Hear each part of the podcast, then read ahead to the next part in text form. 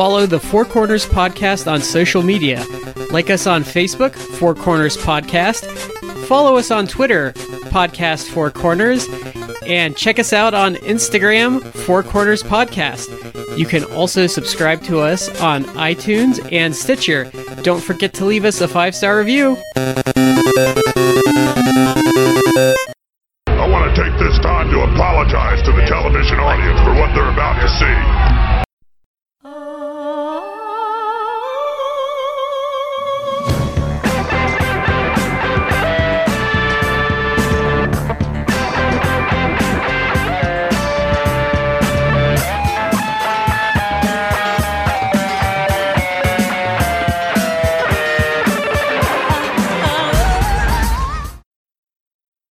Ladies and gentlemen, welcome to the Four Corners Podcast. I'm Shad here with Matt and Brad. Gentlemen, how are you doing this evening? Uh, doing good. Uh, glad to be back after a we week did off. miss you. Missed you, yes. Yeah, Yeah, Matt, I was, wanna- Matt was cheating on us last week with um, other podcasts. Technically, I took off because it was my wife's birthday, and we also had like a, lo- we had family in town.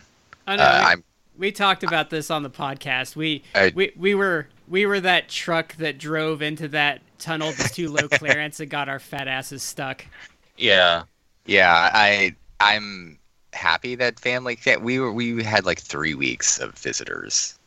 Uh, we uh, almost our entire January was people visiting us, which is nice because you know people come in to see the baby and help out. But it was also like, as I've probably expressed before, we live, we currently live in a, a 775 foot square foot apartment, which it, once you add like multiple people, it starts getting, you start going slowly crazy because everyone's on top of each other. I was going to say, I would think you would start going slowly crazy just based off the fact that just adding one more tiny human who doesn't even move around. Yeah, it, it's it was a lot, but I we appreciated people coming. Uh, but yeah, it was my wife's birthday. We took off, uh, but I was able to be on another podcast to kind of represent our show, and Mhm.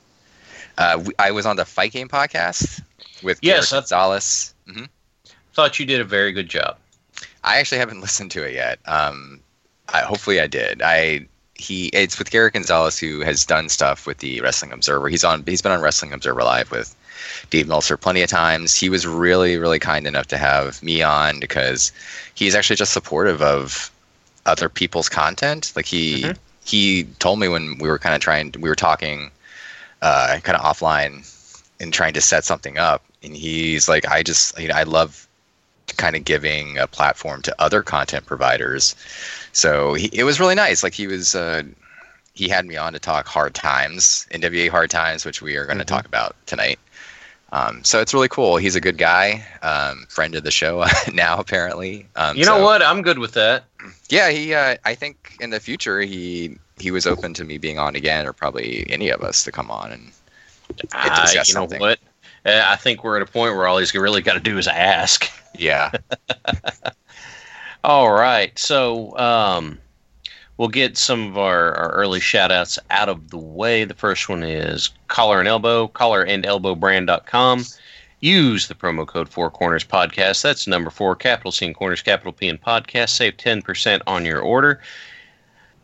And um, someone else that we are going to spend some time talking about in the near future. Isn't that right, Matt? That would be Epico Colón. Uh, Epico Colón uh, not really appearing in the WWE much these days or at all, but uh, he's doing better elsewhere. So Yeah. Well, I was trying to find the link so I could tell people what two episodes we were watching next week, but can't find it in our chat. So uh, next week we are finally going to do World Wrestling Council. Uh, there are two episodes we're going to review. One of them is going to have Epico versus Eli Drake. I believe he goes by Orlando Colón in um, Puerto Rico. Okay. So that one is from like the middle of September, I think, and then I picked I think an episode that was like two weeks ago, so a more recent episode. So we're gonna get a little taste of it through two episodes. Okay. And, and not um, right next to each other, so it gives yeah. us a nice feeling of what dropping in would be like. Yeah, I watch it from time to time. I typically think the work's pretty good uh, for that. Uh huh. company, and I always like dipping into like, even though I you know I can't understand anything, it's always interesting to see like a different country's wrestling and being exposed to such a different like amount of talent at one time and just ha- kind of like going in raw and like being introduced to all these different guys you've never seen before Mm-hmm. and getting to know them. Yeah, we're we're gonna get the uh, the tape trader experience out of this one, I think, of of not speaking the language of what we're watching. Yeah, because I, I I don't know how Matt did it, but I know when I was first delving into like New Japan, I would always like. I think I started with the the two Super J Cups from '94 and '95, and I think the '96 J Crown tournament. And then I'd be like, well, I like that guy on that thing. Like, let me go find another tape with him on there. Mhm. and that turned out to be Shinjiro Otani. So then I it just kind of like went out there, and then I was like, oh, this this this one had this G1 Climax tournament has Ric Flair in it, and he fights um Keiji Muto and Masahiro Chono. Let me get those, and then you just kind of keep going and going, and then you get to know everyone. You get down that rabbit hole real quick, don't you? Yes. All right. So we're looking forward to that. Finally, there. You know what? We'll we'll put it out on. Uh, we'll post it and see what happens. All right. So um, this past weekend, a few things happened. Um, A lot of wrestling. yeah, a lot of wrestling happened. Now we are the the primary content of the show is is we're going to talk about hard times. But since this happened on the same weekend, we're going to touch on some other stuff. There was an NXT takeover. There was some some um, like some uh, some sort of fight in the King's Court or something like that. I, I, I can't remember the name. bunch of guys coming out one after the other or something. Um, so uh, just just a little background with. Um, Can we can we talk about one quick little tidbit before we hit this weekend's wrestling? It's it's an announcement that's happening in Mania weekend that I am I am super stoked about, and it's probably going to make me buy the entire collective. That is that is Black Label Pro Haku versus Filthy Tom. Oh yeah, I saw Oh. that. That's gonna Oh, be a man. fascinating match. Yeah, because one of the things I think we're gonna do, and I've been I've been warning Shad that that it's coming up. I think we're gonna do uh, we're gonna do Josh Barnett's Bloodsport on um Mania weekend. I think that's gonna be the show we review as a podcast because I am I'm so hyped for Josh Barnett versus Jon Moxley. I'm I'm fascinated by that. Um, like I'm not that familiar with what Josh Barnett had been doing post MMA, but I'm fascinated by the possibility. He's a really good pro wrestler, actually. Well, that's good to hear. And I it's a- always kind of liked him, you know, even in the MM, in the MMA world that's so full of raging a holes. That it's I, I kind of liked Barnett. And I, I know Shad's gonna groan at this one, but there's also a GCW that's gonna have Nick Gage versus Loki, which I'm kind of excited for. Uh, so it's going to be Loki in a garbage match, I guess. It could be. Oh, it's just, yeah. There's the groan for you. All right. There was we'll some see other match. happens. There was some other match that I thought was really intriguing from some show, but I don't remember what it is now. Okay. I'm trying to Well- look it up. Barnett Moxley is is the one I think that's gonna hold interest mostly. And Oh, Bla- you know, there's one I'm actually excited for. What's that? Um, Effy's Big Gay Brunch, which Oh, is at, yeah. I think that's Saturday. Um, because he's he's getting all. Uh, it's supposed to be like a, a very heavy, obviously a heavily LGBTQ one, but he pulled out uh, Razor Ramon Hard Gay out of retirement to come to this one. It's just going to be, I feel like, a big collection of just really bizarre, fun stuff. I, Brody King did that last year, I think, because he did it in drag or something. I think this is the first time Effy's doing it. Oh no, that there. This might be. I think this is propelling off a concept that happened last year, but I don't remember what it is. He's also having uh he's had he has Cassandro appearing. Yeah, they, Effy. I what I love about Mania Weekend is I love shows like that. Just these bizarre little shows that probably couldn't exist in like an actual promotion, but because they're tied to Mania weekend, that someone like that can just be like, you know what, like I'm just gonna do this crazy, like niche show that the way I want to do it. Yeah, I, I've I've been to three manias almost in a row over the last four years, and uh, I'm I'm out this year, but it's become it's kind of become where mania is it's a, such a huge thing. It's like the Super Bowl, but you almost don't care anymore. That's what I was gonna say. It's almost become an afterthought of Mania weekend. Yeah, I mean, the the Mania cards now are like so bloated that out of like a dozen matches they're going to throw at you, maybe a couple you care about, but everything else around Mania is what's exciting. Like Mm. last year, it was the the New Japan Ring of Honor show. Um, like NXT, obviously, is a big thing. Now this year, I think it's going to be like all these little shows, and it is like a lot of really fun, weird stuff. Like uh, there do, there's another one that's happening Saturday. I think it's like Saturday night. It's the late one of the late night shows. Uh, it's let me. I'm, I'm looking it up on the page. Oh, it's um, it's WrestleMania. Have you seen that one? No. No. Okay, it's it's uh, Warhorse and Danhausen, who are two of the mo more interesting, bizarre gimmicks, kind of out there. and um, in I know the wrestling right name. Warhorse. I'm trying to pin down where I heard it from. he's I, I, I there's a company that he does a lot of work with, but I forget which off the top of my head. I don't recall who it is, but both of them are kind of him and Danhausen are kind of like if you if you follow indie wrestling, they're getting pretty big right now. Um, uh, I haven't seen a lot of either of their stuff, so I can't I can't vouch for how good or not they are, but they're popular. So that one it seems really interesting because they're going with a um they they formed a tag team called Warhausen Mhm. and it's weird because both of their gimmicks are kind of like uh, I don't even know how to describe their gimmicks. I know Danhausen's kind of like a demonic type character, Okay. but uh, more tongue in cheek. All right. And I think War Warhorse is almost like a like a 1980s uh, sword and sandal slash heavy metal concept. It's it's it's bizarre. I don't even know how to describe it, but Oh my god, it's like the the Metalocalypse Thunder Horse video. yeah, Does he use that as music?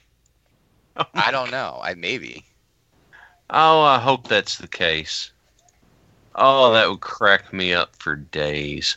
And of course, there's uh, spring break. Yeah, I'm I'm plopping down the hundred bucks or however much it is to Uh, get yeah, shows. I I told my cousin over the weekend. I'm just like, keep your Mania weekend open because I'm probably getting the collective, and you're probably gonna want to come over and watch Bloodsport. hmm I'm hoping Stardom. I, I I'm hoping Stardom comes back because that's what I thought was cool last year was all those Japanese companies getting in on the Mm-hmm. weekend. Hopefully, with this, it's it'll be a little more like self-contained because probably the problem with um kind of both with with last year in New York and the year before that in New Orleans is that everything was kind of spread out so far. If you were trying to go see the the shows, you had to go all over the place. It was it wasn't doable last year. I, I actually wound up not At seeing least at least it'll be in Tampa Bay, and it'll probably be nice, so you won't mind walking around a bit. Yeah. It won't be blisteringly hot, hopefully. Yeah. You know.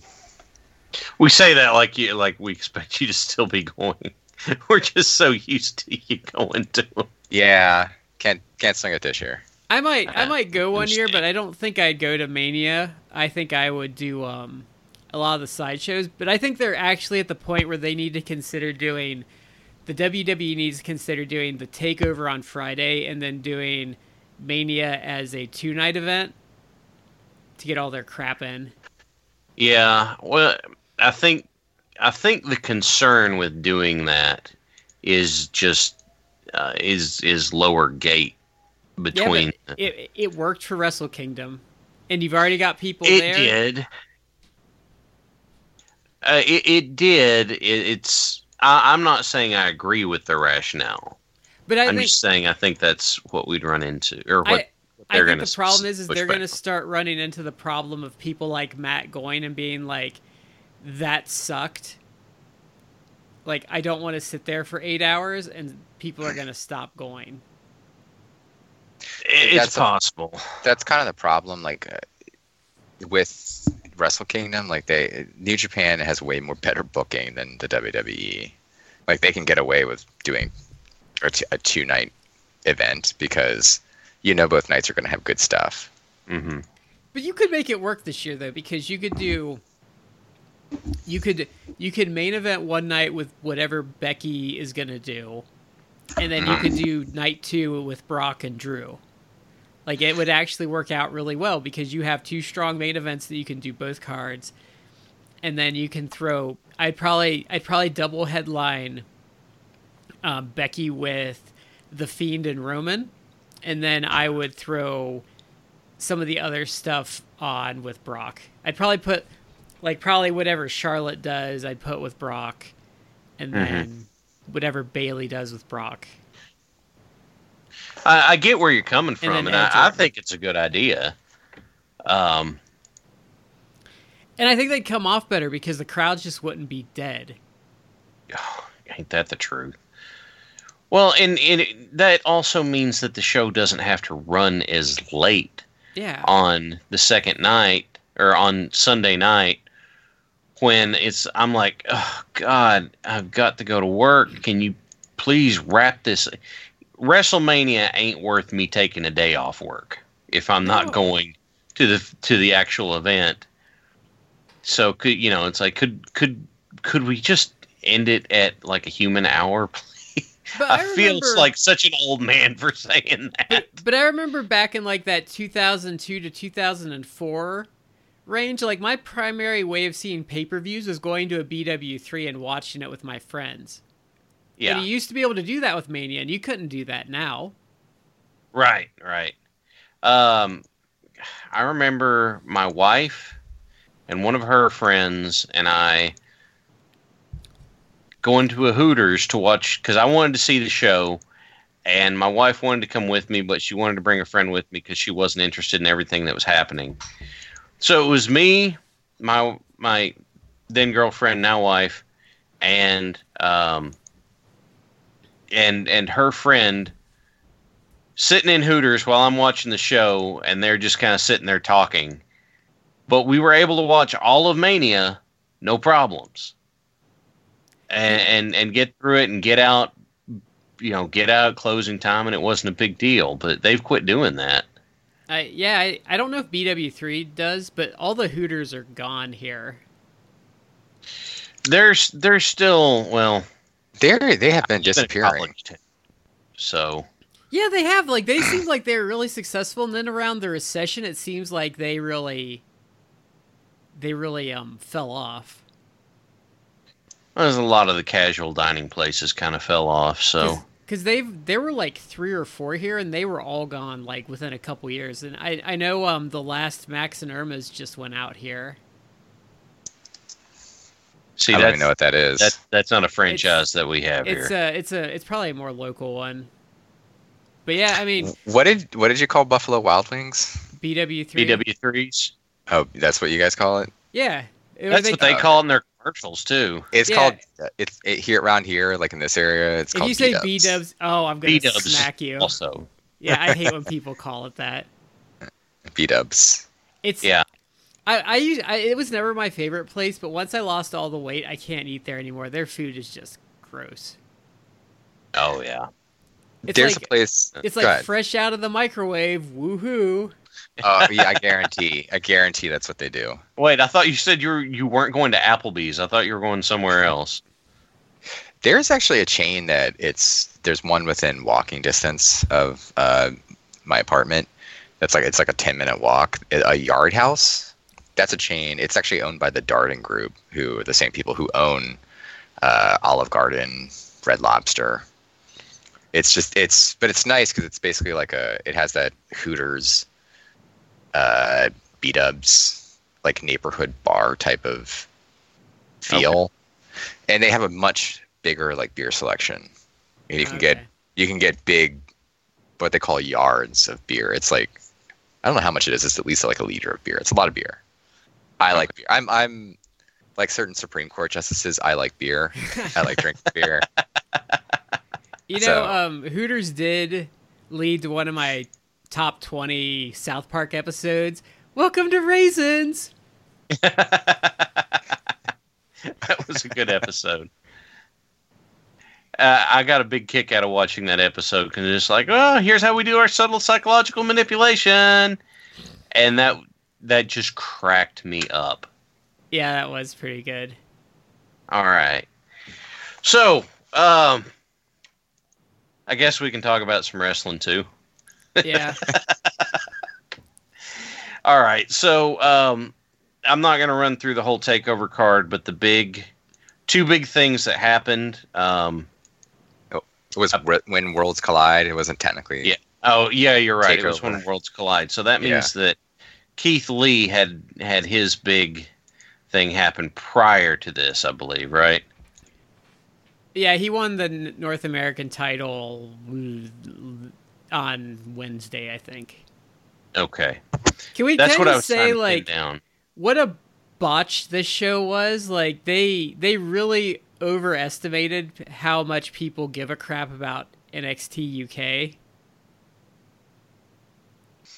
It's a shame because there's a lot of good workers there, and I, I, I didn't have a chance to watch this Worlds Collide show, but I'm sure that all the matches were at least decent to good or very good. I mean, I, I, I will say this: that the wrestling is always good on NXT. Like I have no complaints with the wrestling. It's um, it's the presentation of the TV that bothers me because we were Okay. talking about this in a chat, and I think my description of my problem with NXT is everyone is, hey, here's generic white guy with CAW hair, long or short.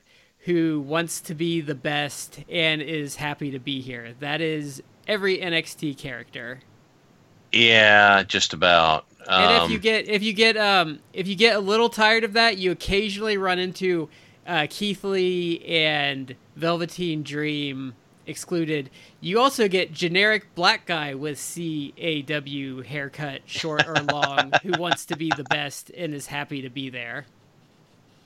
You know, it's funny. That was way back in the day when when we first started, or in this guy's heyday.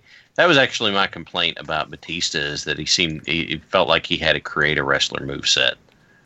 That's that's uh, it, it changed a little bit later on, but that was my thing. It's just like, hey, if I if I went and booted up one of my N64 games and went, you know, new guy generic power set then that's what he's going to do. Yeah. But it's just like so to me that's kind of been my problem with NXT. It's like they need to they really need a little more entertainment in their sports entertainment because what they're doing now just doesn't work for me. It's too dry. I could see that. it's gotten kind of I don't want to say soulless, but it's it's almost like it, it's good matches, but I, I don't feel like it has much of an emotional connection. The problem is though like you could you could go to some barn with 20 people there and probably see good wrestling. You need the you need the you need the story to make it pop now. Like it's not mm-hmm. because even like back in the Ring of Honor days, like in the in the mid 2000s, good wrestling was still kind of a novelty. It's not anymore. Like you I was going to say, going to a barn to see good wrestling sounds like you were talking about my old shows. But like, you know what I mean? Like, you could go to any local indie, and I bet you there's some guy that's gonna put on, put on like a memorable and good match. Like, it's that's dime a dozen now. It's not, you know, you can't get by on just oh, we have really good wrestling matches because that's a novelty. It's not anymore. Just turn on Raw, Yeah. Impact, or AEW, or even NXT. You're gonna see a good match. Or or or Power or AEW Dark. I mean, it's the the the baseline of what is acceptable on TV is miles ahead of what it was even I'd say six Yeah. years ago. yeah, the goalposts have moved. So we're in a we're in a different time with with what's expected and what's um you know, in the product we're getting. Um in the uh, the big thing the big story that at least I came away with out of um, this uh, the worlds collide was actually the the story of the undisputed era versus the Imperium, wherein uh, and now I'm going to say this, I'm going to lose his name. Um, the which Imperium member was it? Was it Wolf that got It was hurt? Wolf. Yeah, it was Wolf. Yeah. Got hurt. And suddenly we had a. Was it 2v3 or 3v4 match? Three on four. 3v4? Okay. Yeah. Uh, you, yeah, you, my, apparently my CT is really setting in tonight. Um, that going up against uh, the Undisputed Era, turning them into underdog baby faces, which is hilarious to say underdog a, ba- a team of underdog baby faces that includes, and we have to say it right, Walter. So um, uh, I'm definitely going to go back and watch this just to see Walter laying it in on Adam Cole. but I haven't gotten to watch it yet. So, so they handled that well. They did not seem to handle Mighty Molly getting injured in her in the women's rumble very well. No. What is it about those women matches that they can't get it right? you know, I wonder, and and this is this is sheer speculation. There's nothing to it. It's it's just me pondering, but I can't help but wonder if maybe they're putting the the less experienced guys out there to work in most of the women's matches. So these aren't guys who are as sharp as being able to to to notice and cut things off for people that need that kind of interference. I Like was they- wondering because it was I I don't think she was out there with super experienced workers either, so that might have affected it. Right. Yeah, it might have. Or you Um, know, you could just be Charlotte and you know be an asshole about it uh, when someone gets concussed too. But Yeah, we won't go into that. uh, and we need a whole show to go into that. Um, but eh, also, um, we didn't. There were some people we didn't see, like in the women's rumble. We did not see Sasha Banks. She was, Remember- from what I had heard, she was not medically cleared to wrestle. Right. Um, the theory being that there is an injury that was keeping her out, but it's back and forth on what the injury was. She's just not going to have a long career, is she? Because she seems like she's eternally injured. I, you know, it, it, she's done so many. Um, in my head, I call them rubber band spots, just spots that make me cringe at how she lands and arcs and stuff like that. And her doing a meteora to the floor, those things, I'm just like, oh, oh God, that hurts me to watch. Well, it's her and Alexa. Like, I don't know why Alexa's still wrestling because what's she on? Like concussion four now? I mean, I know she's healthy currently, but like, didn't she have like that whole like three or four month period where she was like she had the the si- like those concussion symptoms and everything? Like, why are they still letting Yeah. her wrestle? Because I, sw- I swear to God, she's on like at least her third concussion. She, She- probably, yeah, she yeah. probably is. She's been hurt I, I- several times over the last like two three years. Well, look, the same. The problem with um. The problem with with both Sasha, I can't even talk. Sasha Banks Yeah. and Alexa is that they're not very large women. I mean, they're like five and a half feet tall, maybe. Yeah, they don't weigh that much. So if Yeah. they're taking like crazy bumps, or even not taking crazy bumps, they just you know they're in there with like Nia Jax, who's like twice their size. It's it can wear them down, and they're not. Oh, They're athletic, but I don't know. It, I don't.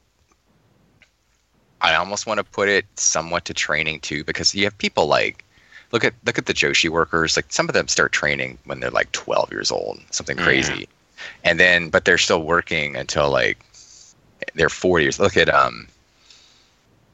Uh, I don't know. A good example. Who's uh who's in AEW right now? Oh, Riho. No, not Riho. The older worker. God, oh, I can't. Emi and um, I can't think of her last name. She's the one that's trained all of them. Yeah. Like she's like in her 40s, I think, and has been doing it 20 something years. And yet they they work a very competitive style, but they're still able to continue doing it. And They work a lot of multi-mans though. Like so in Japan, like even in Joshi, you only work probably mm-hmm. maybe a couple singles matches a month. So I mean, while you work a hard style, you know, an 18-minute match with you know, with five other people, it really limits your your wear and tear. yeah, and that is, that's that's smart. It really it is is. also the refrain against the WWE that that constantly comes up is that WWE guys get injured more often and their career shortened because they they're working like an insane amount of dates per year. yeah. like uh, Oh, like two, over 200. And in Japan year. too, if you're doing like a house show, like with a multi-man, like you're kind of dogging it a bit. You're not trying to, you're not going all out and stuff. You only go all out for the big matches. Whereas with WWE, you you got to go all out, you know, five or six times a month. Yeah, that's um I remember Foley's book mentioned he he said that uh Great Muta had red light uh red light fever is that when the cameras were on, he was he was all fired up. But when the lights were off, you know, he's yeah, half speed kind of thing. It makes sense. Um cuz you know, the average American worker's career just ain't that long the number of singles matches that they do just all the time is that's rough you know p- putting yourself through that every you know every night every night every bump that happens is going through you and uh, you know that wears you down it wears you out and you know there's no wonder that uh, that this happens but And I from think what you guys have been telling me, all these multi-mans, that's great. Multi-man matches are great. You get out there, you do stuff, you you pop the crowd, and then it's like, all right, I've done, you know, I got my stuff in. Now I'm gonna tag and let somebody else do it and hang out on the apron and crack jokes and that sort of stuff. I also think the very homogenized WWE style makes a lot of that worse because instead of being even in like a, a North American company where everyone's doing their own thing, that means every match you're getting hit with the exact same moves over and Oh, over and over again. Whereas if That's you go true. somewhere else, like, you know, hey, this guy might want to do like a striking match, so you guys just chop each other for 10 minutes and you don't really like get dropped on your head much. You might bump, but you know, it's more strike based and um you know, less Just of less general same- body impact. Yeah, same less repetitious like same bumps over and over again. I believe that's referred to in some uh, some forays as repetitive stress injuries. But yeah, they, just just your description on how they use the the multi mans and stuff like that. I, I like that. That's I think that's something else nice about tag wrestling is that you you know you get to share that a little bit and you're not taking the brunt of everything. But I've expressed that opinion before, so I'll hush about it. So then we hit the Royal Rumble. I did not get to see it. I know we're gonna just touch on it briefly, then get into the NWA show. But I know Shad watched it. What did you think of the show overall? Yeah. uh, let me pull the card real quick so I can talk about. Um, I, I can. Uh, Well, since you mentioned it, speaking of like uh, people who aren't advertised, like they they're uh, there was plenty of people in this match who were advertised for the men's Ro- Royal Rumble who weren't in it. yeah. Well, and and they they covered Sasha not being in the women's rumble by putting Kelly Kelly in that spot. Okay. Um, yeah, Right. yeah. Let me see. I came in because you know I had family stuff that needed to happen. I did not see the Falls Count Anywhere. Um, I came in uh, at Fiend versus Daniel Bryan, and some people looked at that, and it was a. They're like, oh, oh, we don't like this. They're not doing. But to me, I liked it because it seemed like a very. It was a strap match. It seemed like a very old school kind of brutal. We're just gonna just I mean beat the hell out of each other thing. So no, you're not going to see a whole lot of scientific stuff or or like cool athletic stuff. These guys are just going to wail on each other, and they did, and it was I liked it. You know, it was refreshing. And there's a spot at the end where Bryan thought he had the fiend put away, and the, it's the fiend, so he pops up. And Bryan's standing there and looking at him, and he's just like, "I'm gonna swear." And he takes and he, he like wraps up the strap, and he just starts like the fiend standing there in front of him, just starts wailing right across his chest, right, just wailing on him, and the fiend standing there going, "Yeah, yeah, yeah, yeah," you know, yeah, yeah. It kind of gave me this old school Taker vibe, and and the fiend finishes it with a mandible claw choke slam, and I'm just like, you know what, I I didn't it made me a little bit uncomfortable because Bryan did like the slow wobbly walkout at the end to kind of sell for it, because I get concerned about Daniel Bryan after all he's been through. But it did exactly what it was supposed to. The other problem is that the match right after it was Becky Lynch versus Asuka. It was sandwiched between Fiend Daniel Bryan and the Men's Rumble so the crowd was either exhausted or they were like running to the bathroom before the men's rumble or something. So Becky and and Asuka had a had a good match. It's just the crowd didn't care for most of it. Mm-hmm. The fact that they brought the crowd around, you know, speaks a lot to their ability. But the crowd just, you know, didn't care. They weren't into it, um, which isn't fair. But that's, I mean, that's the way these show dynamics work the fact that these these two are the ones that got put in the death spot sucks. But you know, that's that's what happened. I can complain about it, but I can't do anything about it.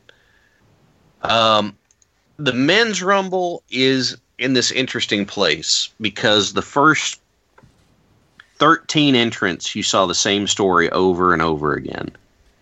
Brock was the first one out there, and everybody else comes out and Brock just runs all over him. With one one exception, Kofi was out there and um, Rey was out there. So you have Kofi and Rey that have beef with Brock, and Big E comes out, and so Kofi and Big E and Rey, you know, go at Brock, and Kofi ducks under the the lariat and does the Trouble in Paradise, and Big E does the big ending and drapes Brock, Brock over the rope for Rey to hit the the 619. And so, you know, you got this nice response like, hey, these guys are going to come together and do it. And then Brock just like pops up and he's like, you all get out of here and throws them all out immediately. Mm. And then Keith Lee comes out and Brock makes the I, new mean face. Yeah, I saw I saw like uh, clips of this, and it, the best thing was was as soon as soon as Keith Lee comes out, they like pan to Brock, and he gets this big smile on his fat face, and he's like, you could see him say, "Oh, big boy," and he's yeah, like, "There's a potion." and Lee gets up in there and squares up. Yeah, Lee's bigger than Brock, and that was cool. I, that was cool, but again, like, they don't really do anything with it. Like, no. I mean, obviously, I know that the goal they were trying to to have Drew McIntyre go over, but literally, you have you have Keith Lee in there, and you're pushing him as like a big guy.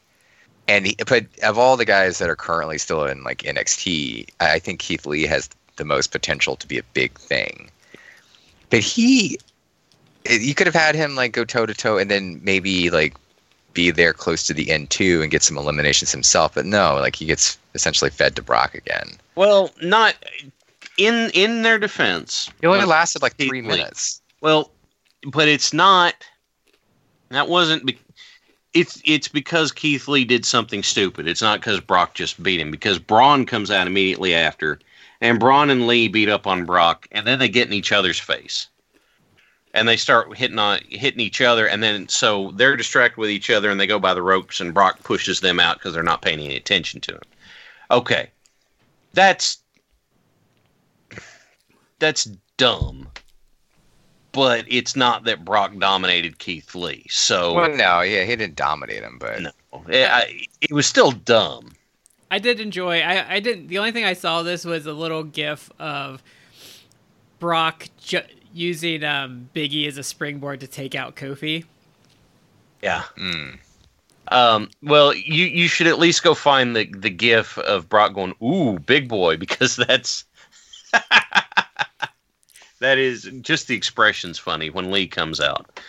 So then we was hit Brock- number Was Brock happy that he was getting to fight a big guy?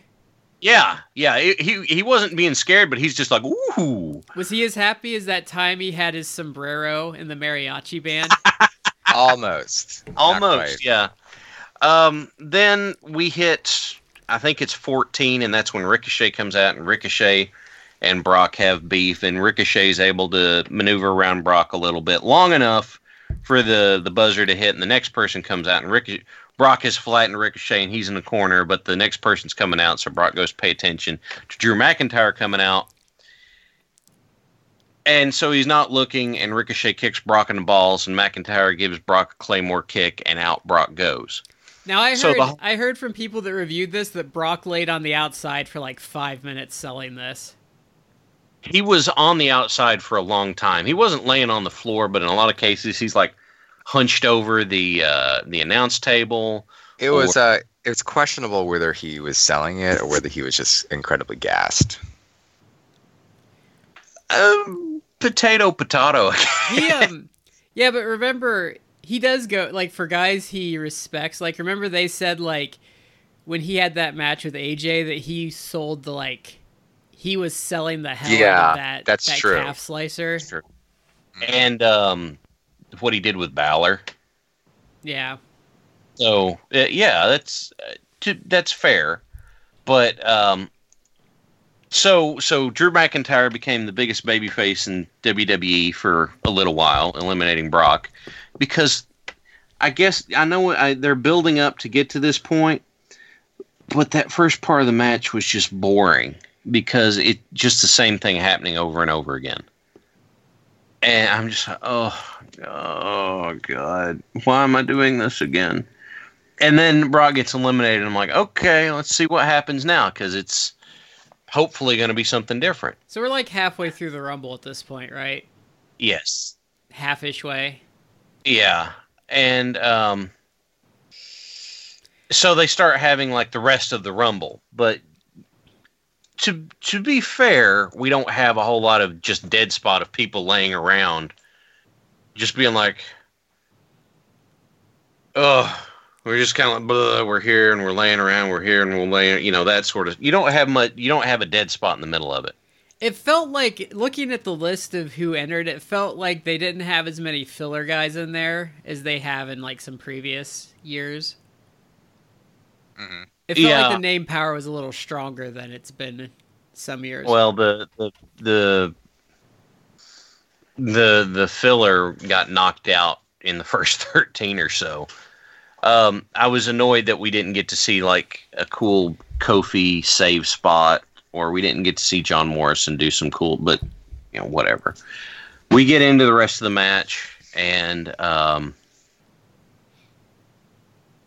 let me see. Uh, I'm trying to remember because I made this joke at one point. I made the the Drew McIntyre becomes the biggest babyface in WWE joke three times.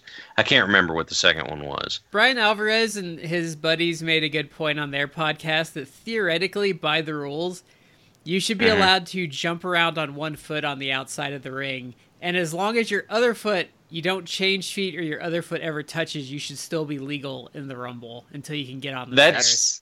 True. That's getting cute, but that's actually I, I like that because you would be technically technically that's true.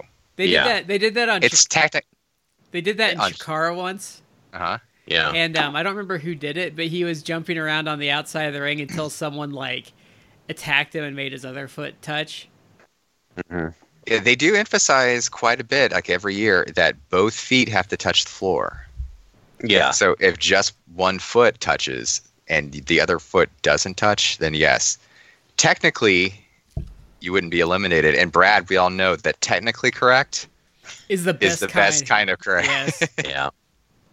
So um, we get a we get our big return. Incidentally, the uh, this re- okay. So they're they're okay. I think it was number twenty one. They hit the buzzer, and then you hear the line. You hear You think you know me, and the crowd goes ape shit. I this is just me. I personally would probably gone with like uh on this day. I would have gone that. I would have gone with like the other theme, but it still popped the crowd huge. I think it would have been fine either way, and because right after the in in in the Jim Johnston version of the song, there's this gap in the between "You Think You Know Me" and the "On This Day" where there's like some drum stuff. I think. Yeah, that was still there from what I saw because I did watch this clip. Yeah. I forgot. and you know here comes edge walking out and he is just mystified at this reaction you know No, I I think ca- he I was. can't help- I think he was. He looked like he was a little choked up because I think. Um, yeah that's I think he was doing term. something that he had re. I think he had resigned himself to never, never walking through that curtain to do this again, and he was getting to do it. But what yeah shocked you're you're right that's a better way of putting it What shocked Um, me though is all these people that I mean, like it was a good surprise, but there were people that like I would have never expected that, and I swear to God, like this was, like this was out there that this is probably what they were gonna do because I know he's been cleared since like he's been cleared for a while, like September or October, I think. There were people in the crowd crying in tears of joy um And then so If- my if he's part- cleared, uh, I'm sorry to cut you off, but if he's cleared, it's like there's no. He, I guess he just did sign a, a new deal, but it's like there's no reason why he can't come back and work an extremely limited schedule, like just doing Yeah. like Mania, Mania. I would guess some of these Saudi Arabia shows, just like spots here and there. If he, he could think, wrestle like uh, I, a I handful of times, it'd be fine. Yeah, I kind of I kind of worry about him doing full time. I like I told them like and it's the same thing with Daniel Bryan. Bryan's like I was kind of hoping like better sense would prevail because I just because the doctors say you can do it I doesn't mean that you necessarily should. I you mean should yeah yeah 'cause Right. That's kind Well- of my thing with it. Like I'm not I you know, it's cool that he came back and everything, but like in the back of my head it's just like, dude, like your your your neck is like in a precarious like you're held together by duct tape and like some maybe chicken wire. It depends. I mean, I have a lot of experience with medical records. I would. He had spinal stenosis, which, for those who don't know, that's when you have narrowing in the spinal cord, and that's that is very dangerous because the more stenosis you have, the more likely you could have well many different musculoskeletal and neurological issues, but it, you could also, in theory, break your neck if you have some sort of trauma. Which obviously, it's if you're in a wrestling ring, it's easy to get.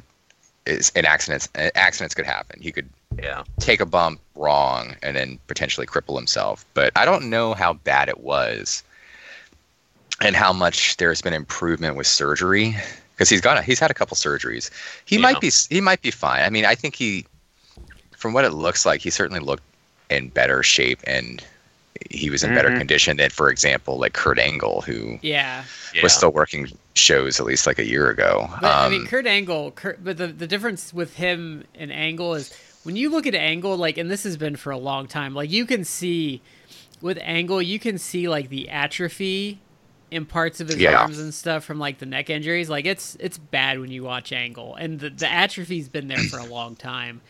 yeah, he has muscle wasting. Yeah, Yeah. but like I, I I would say like in general, like I would be less worried about Edge than like someone like Daniel Bryan where you know, they cleared him, but like in the back of my head I've always wondered like, you know, I kind of think there was some medical quackery going on and like, dude, it's your fucking brain, like maybe you should uh think better of it.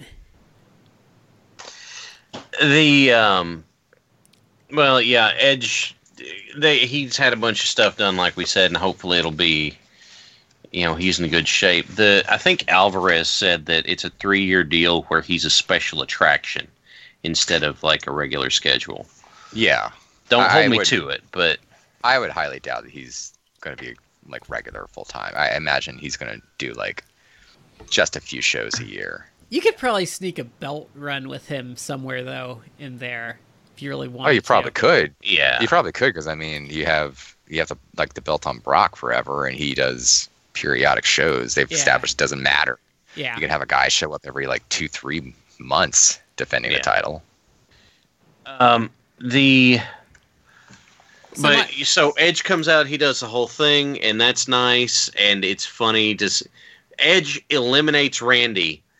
He pitches him out and said, and Ed, Randy looks all shocked because Randy was like squaring up to eliminate Edge, and Edge is like, "I'm not an idiot. I was doing this long before you." and we get down to the end, and Wait, no, no, you're um, missing the best part. Shad, get your impression ready. Wait, which one? The Bucky Beaver one. Oh, So, oh, oh, God, you're right. so first time doing like a spear in like a WWF ring in a really long time, and they missed it.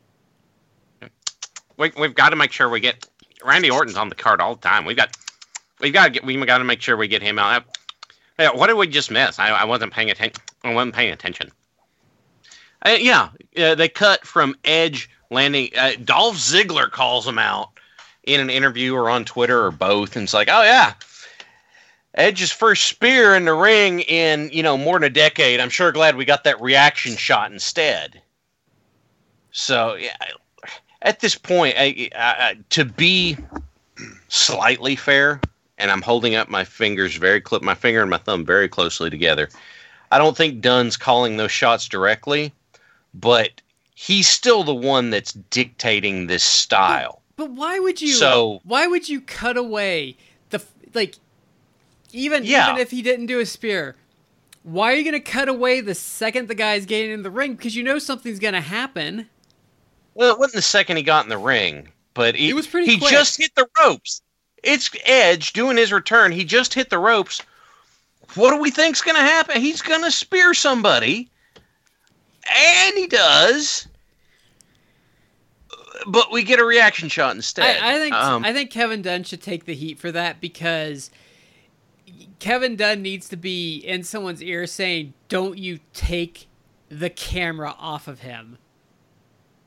yeah, I, I, I, don't, I don't know what you're talking about. This has been successful for us for like 15 years now. because that's that's where it falls on him because you can Yeah. it, it might not be his fault directly but that's when you need like if you're in charge you need to step in and say if if you take this shot off of him for the next 30 seconds you are fired like that's Yeah. that is what This is- this- that's in charge needs to do Yeah. like you don't It- like the NFL you don't cut to a crowd shot when the ball's about to be thrown Or it's in the air. yeah Um, yeah. No, you're right. You're right. Um, just to kind of wrap this up a little bit, we get to the end. Seth, you know, we've got uh, Owens out there, we've got Joe out there. Seth comes out with his crew, and they go out and they start, you know, start wailing on people, and like Joe and Owens get eliminated, and they just jump on them, and Aleister Black's out there, and he jumps in to join the fight which incidentally that's pretty cool and could be potentially the kind of start of a, of a push for him. I'd be down with that. Um, uh, so all that's left, there's four people in the ring, and Seth Rollins in the middle. So is is Drew, Roman, um, Edge, and someone else I can't remember.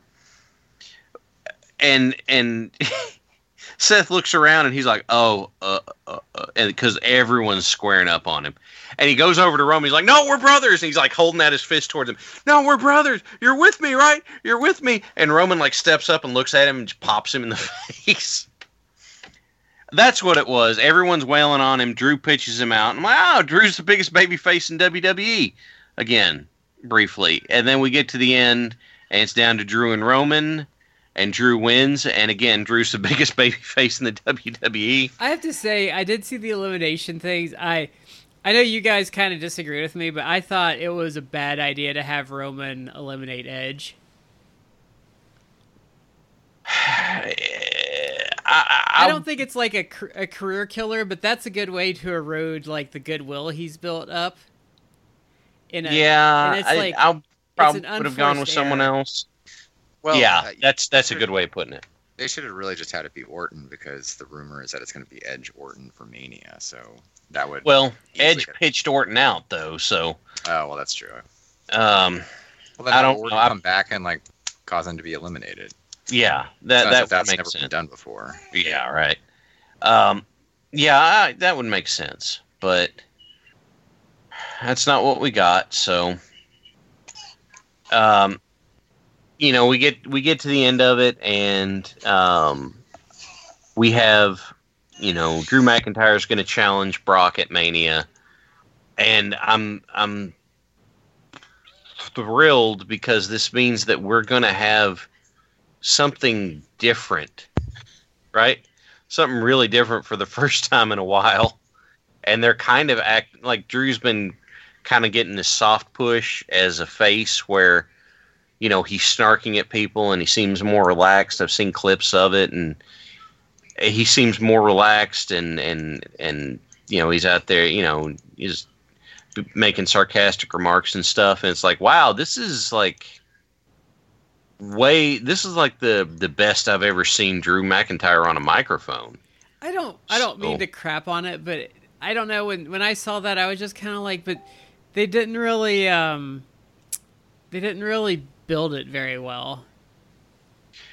No, but at credit where it's due. At least they were like, "Hey, Drew's kind of starting to get some folks behind him. We should go with this." Yeah, they're they're you know really bad well at that. Vince, Vince has wanted to make Drew a thing for a while, and they've they've set on things and not pulled the trigger and not struck when the iron's hot. And to mix metaphors, like really badly, but and so the fact that they're doing it, you know what? I'm just I'm happy that it's happening, and I'm I'm going to appreciate that at least for the time being. You know. And yeah, you're right though. At least it's something. At least they went with someone different. Yeah. So I'm going to take that. From what I saw of the Rumble, I, you know, it was it was all right. It was. Um, uh, this is damning with faint praise, but it was better than I thought I was going to see. I don't know. I just struggle with WWE because I just find their products so uninteresting. Now, Well, I mean, you know, you've been kind of on a, on a burnout train for on WWE for a while, and Yeah. I get it. and like I, I, it really hurts though. Like when they have Charlotte like win the women's because you're just like, ugh.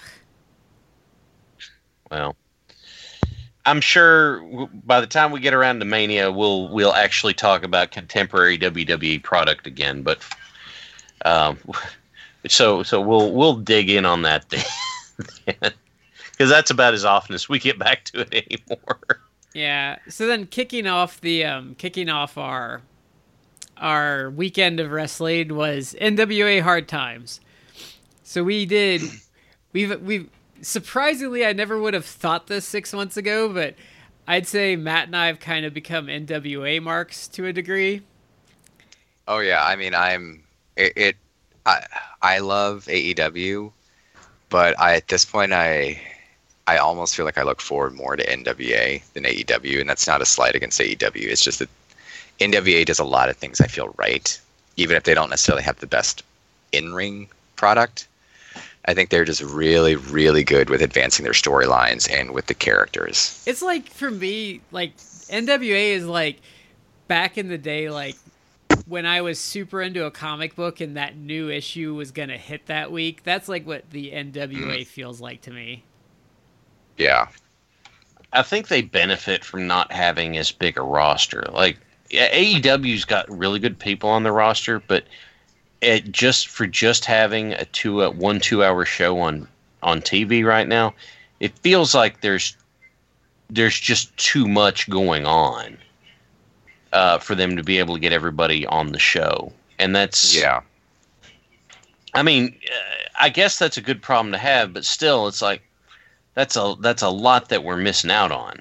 hmm So it, I think that um, the NWA is is benefiting a lot from this, you know, smaller roster of guys. Or if it's not necessarily smaller, it, it is a smaller roster, but they they move things around on that roster well too.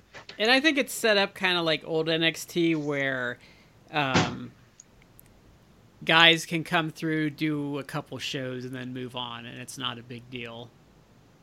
hmm Oh, we saw that on this show. We saw that very thing. Yeah, because it looks like Colt's gone already. Is he? Uh, he got. I think he got signed by AEW. Yeah, I thought that. wa- I don't know if that was a, a rumor or actual fact.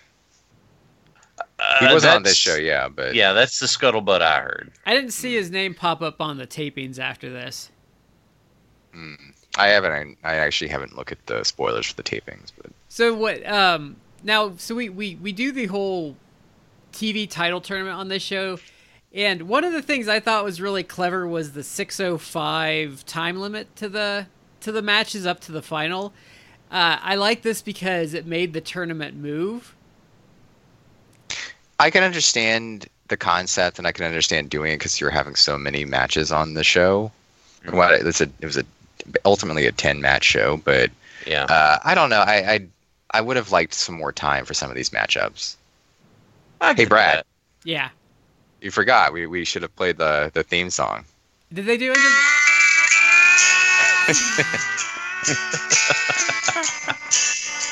This really weird country song, or, or is it like Americana? How, what would you describe this by? I have no idea. And it's not it's not Smashing Pumpkins. It's it's by William Patrick Corgan. and I I'm literally I'm literally pulling that up from uh from iTunes. So it's it he's he's marketing this as William Patrick Corgan. Wow. You know what though? I'm not gonna hate on Billy Corgan because he's actually putting out a a fairly Good product. phenomenal. Yeah. yeah. He's doing a good job. Yeah. and I don't care. Like you, you can say like, oh well, it's Dave Lagana booking it, but if if Billy Corgan's, No, but the, see, this is so. This is I'm gonna go comic bookish here. The, this people that say it's Dave Lagana are equivalent to the mm-hmm. people s saying Stan Lee wasn't a big part of early Marvel. Like you Yeah. can Dave Lagana can be doing things, but it's Billy Corgan's vision that overrides that. Right. Because- there's too much old school stuff that it's like it has to be that Billy Corgan was just a huge mark for like old NWA, like Cro- like Jim Crockett Promotions. And but the it- again, aesthetics, it- like the aesthetics, have to Yeah. be Billy Corgan because because some of the attention to like the aesthetic details are Corgan. if you had told me like 25 years ago when I was enjoying like Smashing Pumpkins, it's like 25 years from now, Billy Corgan is going to be like inv- heavily involved in a wrestling promotion and it's going to be really good. I would have been like, what the hell are you talking about? Like, that's insane. Yeah, because but here we are. because where I was worried about this when it started is, you know, and he, I think he and Tony Khan are kind of similar in my mind, where everyone thinks, oh, Money Mark, and then you realize, oh, wait, they were fans and they kind of learned the right lessons. Like he's obviously a mark for old school wrestling, but he he understands how to make it work in a modern context and he's willing to like he's willing to compromise where he needs to to make it work. That term should not be applied to either um, either Tony Khan or to Billy Corgan because they're both putting out products which at this point seem to be actually successful. Like Oh, I don't right. know what AEW I don't know what the- I think AEW's making money already.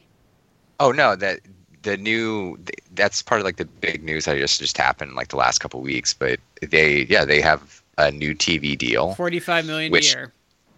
Yeah, which uh, I I I don't think that that TNT is funding production anymore, so they will have to pay for that. But they're still going to be profitable like beginning this year, and they have they have a TV contract through 2023, I believe. So they're they're set for like the next four years with the option of TNT renewing for another year, which would be at a substantially higher price.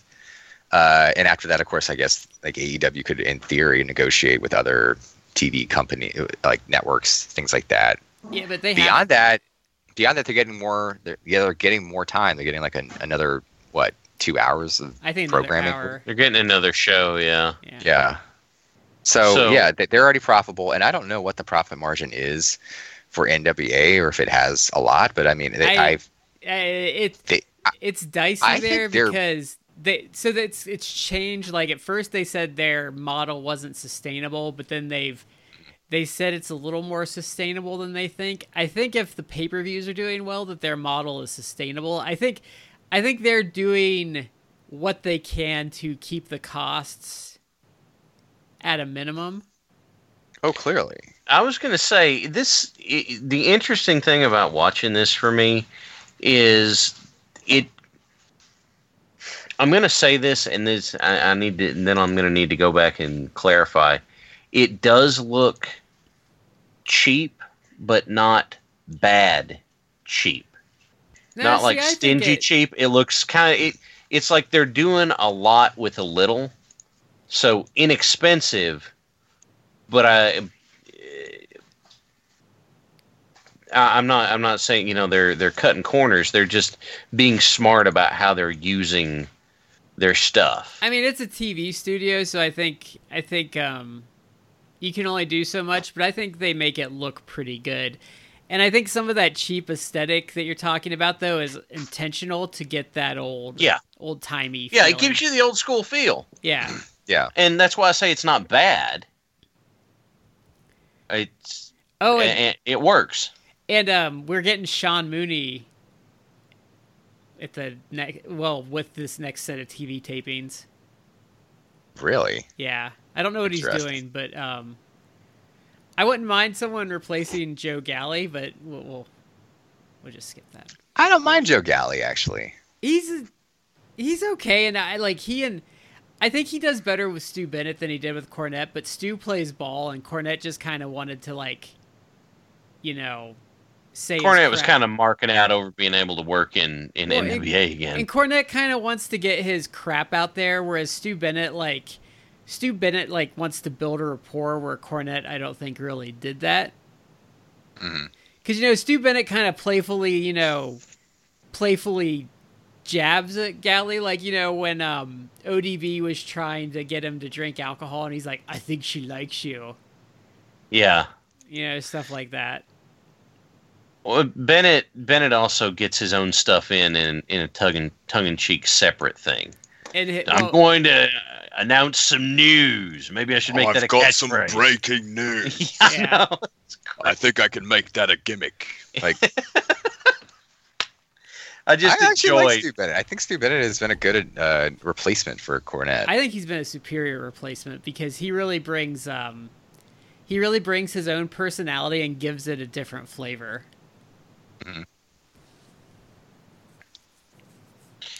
but we had um, uh, we were talking about the sustainability. How about we go ahead and go into the card a little? Well, we were talking about the, the tournament.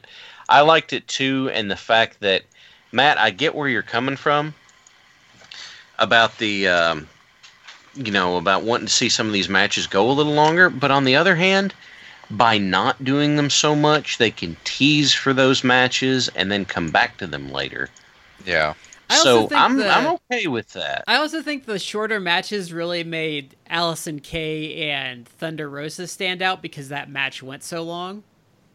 hmm It was I the think- longest match on the card, I think it's the longest I think that's match fair. they've done since they've been since they've been doing this show. probably.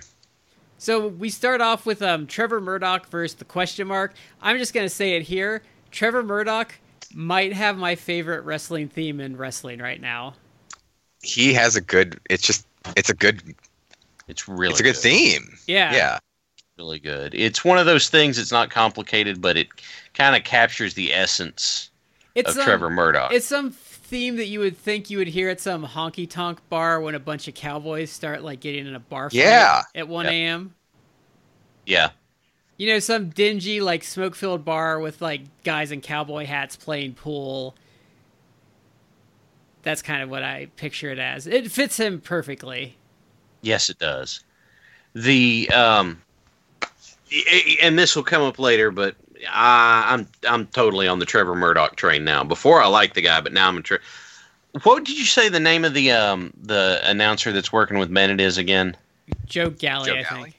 Joe Galli earned my freaking ire in this first match. This uncultured Swine. infant, infant here, because the question mark Uncultured. comes out. No, okay, I got it. He's an uncultured American pig dog.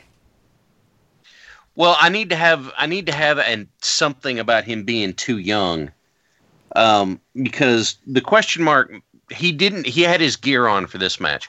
He comes back out later with Aaron Stevens, and he has the yellow tracksuit with the black stripes. And he's like, "Oh, I wonder if the question mark's a Tarantino fan." I was just like, you little shit!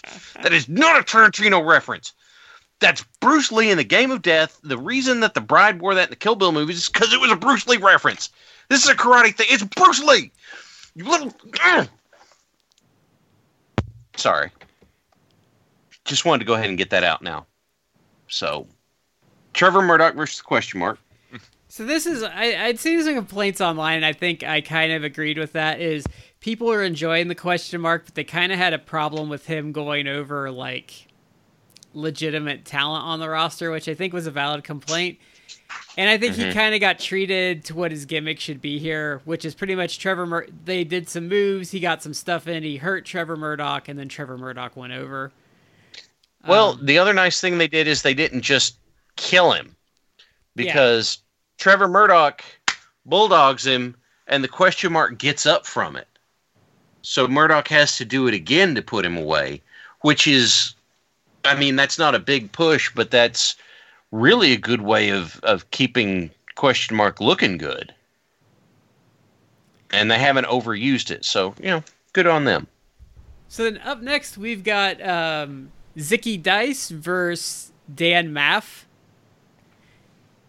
And um, I have to say, some of the people they were associating with Ring of Honor, I don't actually think have wrestled with Ring of Honor for a really long time. I know Dan Maff does, but I don't He- know yeah, when Dan Maff just came back. I don't know when Matt Cross has been involved with Ring of Honor lately. Yeah, I don't think he has. He, he's obviously he's on the indie scene. He was probably they're not going to mention it, but he was more recently associated with Lucha Underground. Yeah. Uh, it's oh, he was like- um. Oh, what was his name? Son of Anarchy. Because he was no, Son of Havoc. Oh, Son of Havoc. Yeah, that's right. Yeah. that's close enough. Yeah. Uh, Close I- enough to not get the uh, copyright infringement. Yes. I um I was I messaged both of you guys. I, I don't know if I if I love or hate Zicky Dice yet. Uh, although I'm I'm kind of trending towards liking him. He's He's very '70s like gimmick.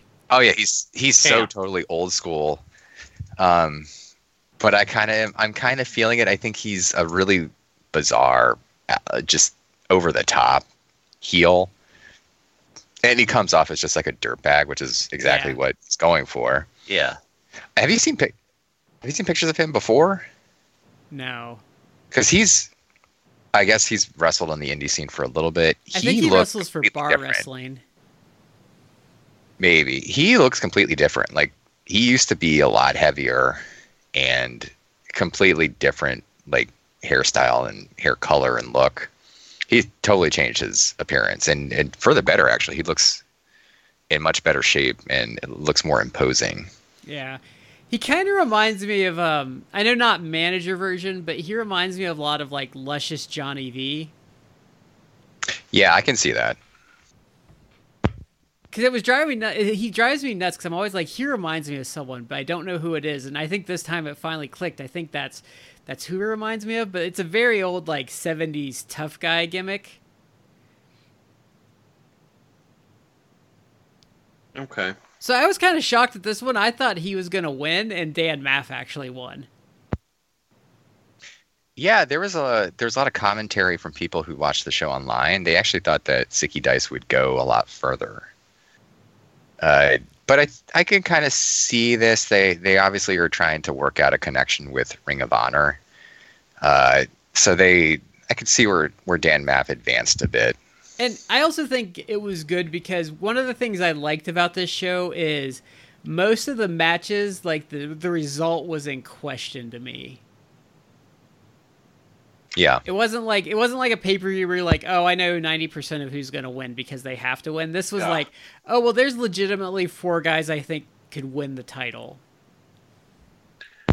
Well, as I said on the the other uh, other podcast I did with Garrett, I actually thought that they were going to put the title on uh, on Mama Storm's little boy. Yeah. Uh, I thought that they would just because I think that they clearly are still pushing Tim Storm, and, and I think there is a story still to be told there between him and Aldis. But they had other plans in mind, which we'll get into. I kind of thought Right. I in in my mind I thought it was going to be Ricky Starks, just because he seems like he has.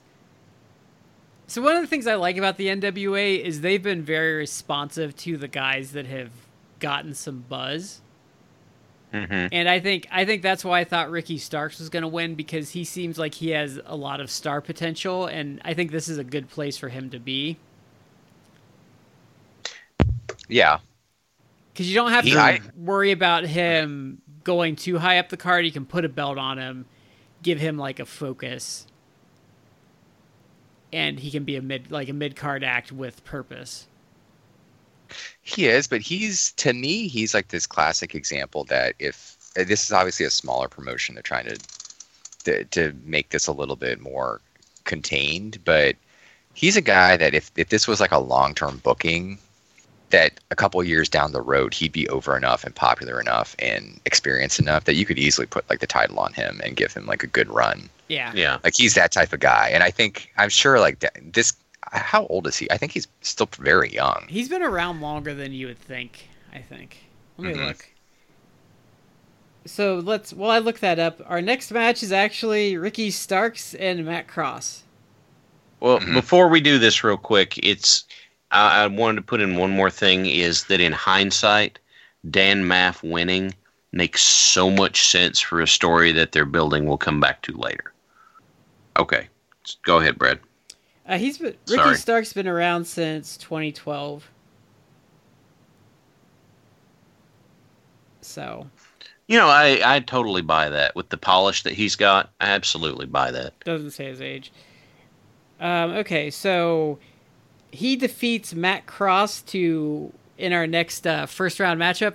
I actually like this match quite a bit because it they really let Matt Cross kind of show what he could do, and then Ricky Starks won. Yeah, it, it let Cross get some shine in. So then up next we have Tim Storm. He comes out. He pretty much. Um, I want his shirt, by the way. I want a Mama Storm shirt Yeah, or the pin. Did I send you guys the pin, the Mama Storm pin? yeah. Yeah, I think so. So he comes up. They pretty much explain that Ken Anderson. I don't know what the problem is, but they said he's not medically cleared to wrestle, and so I guess he kind of had a choice of wrestling someone else or taking the first round bye, and he decided to take the first round bye. So then, good promo as always from him. it was interesting because he decided to take the first round by, but he cut a babyface promo doing it. That's that's tricky to do. Storm is Storm is is I think probably the best pure babyface they have. I think he's one of the best in like the business right now. He is just so good. His uh, yeah, his his mic work is phenomenal. Yeah. And I thought he well, we'll get to the match he had with Ricky Starks. I think he can still go in the ring even though he's in his mid fifties. Yeah. He's really like I, I keep saying I wish AEW would sign him and give him a run because I think his story would play out really well there. Yeah. He's a guy who unfortunately it seems like his when he was really when he debuted, it was literally just after WCW folded Yeah, because because he's a guy who you absolutely if if he had if He's- WCW had continued, he would have had like a good run there. oh yeah, because the problem is is like he's just too southern for WWE to ever give a crap about. Yeah. Mhm. He's got a very classic Southern style to him, Mhm. and you know what? It's it's like a it's like a comfy pair of shoes. You wouldn't think it until you put them on, but it, that that just feels nice. I think why he's so good though is he's just him. Like I think that's just who he is. Like he's the school teacher that's like that got far he got f- he got further than he ever expected in like this this industry Oh, and he's humbled by it and that's that's kind of like what i think like that's kind of what his character is and i think that's who he is Right. I'm gonna go looking his stuff up now too. But so then um yeah, i don't remember where this was but so they announced the crockett cup and that they are not going to be doing it in the the was it the gdb no gpb studios so they're going to be doing the crockett cup in april which i'm excited about and Mhm. that one is going to be somewhere else my secret hope is that they do it at center stage mm. I'm looking forward to see what they do because I feel like you could have a lot of fun with this. Yep. So then up next we have the Rock and Roll Express defending the NWA World Tag Team titles against the Wild Cards and Eli Drake and James Storm. Yeah. Um. Gosh, this was fun. And This was do do the the the the girl that um, Royce Isaacs came out with was I really appreciated just like the the level of skank she put in. May Valentine. Yeah, like she really um she really skanked that Do up. we? Do we have any info on her? No. She's got to be like an indie worker. But like, but like I was watching them together, I'm like, that is perfect. That is the exact kind of woman that Royce Isaacs would think is like the pinnacle of beauty. that's exactly who he would have go out to the ring with him. Yeah. Let's see. Uh, one thing in this match that kind of bugged me is that this match was done as a triangle tag, not just a a three corners tag match. And um it, it so like the opening of the match you had uh let me see. Let me let me make sure I get this right. I think you had you had Drake and Ricky Morton and I think it was Isaacs all in the ring together and there's like a minute or two when it's it's just Drake and Isaacs doing stuff together and Ricky Morton standing off to the side. And I'm like, I really I don't I don't like that. Cuz now it's like, well, what what where are you why is Ricky just standing there? Why isn't he involved? Why isn't he doing something? But the ma- as the match went on, it was very good. Like, you know, you've got your down your uh, your your down spots where you're going for tags and stuff like that that were done. They weren't they weren't iceberg tags where everyone's just you know slowly, slowly slowly crawling to their corner. It's like they go down away from their corners. Or at one point, James Storm gets his bell rung, so he's stumbling to the wrong corner looking for a tag. And, you know, stuff like that. And, and I really like that. I, I get so tired of the iceberg tags. Um Sorry, I, I kind of went off for a minute there. I think this was the right result to this match. I, I might have put it back on the wild cards, but I think that the Ricky Morton Robert Gibson run was fun, but I think it was time for that to kind of come to a close. I agree. Yeah. I I thought that they would put it back on the wild cards because clearly they're going to be doing stuff with with strictly business. And by the way, I kind of want one of those track jackets, but um, I, I'm happy with this result. I agree. Like it was fun having the the rock and roll have the titles for a, a little bit, but they obviously were not a long term.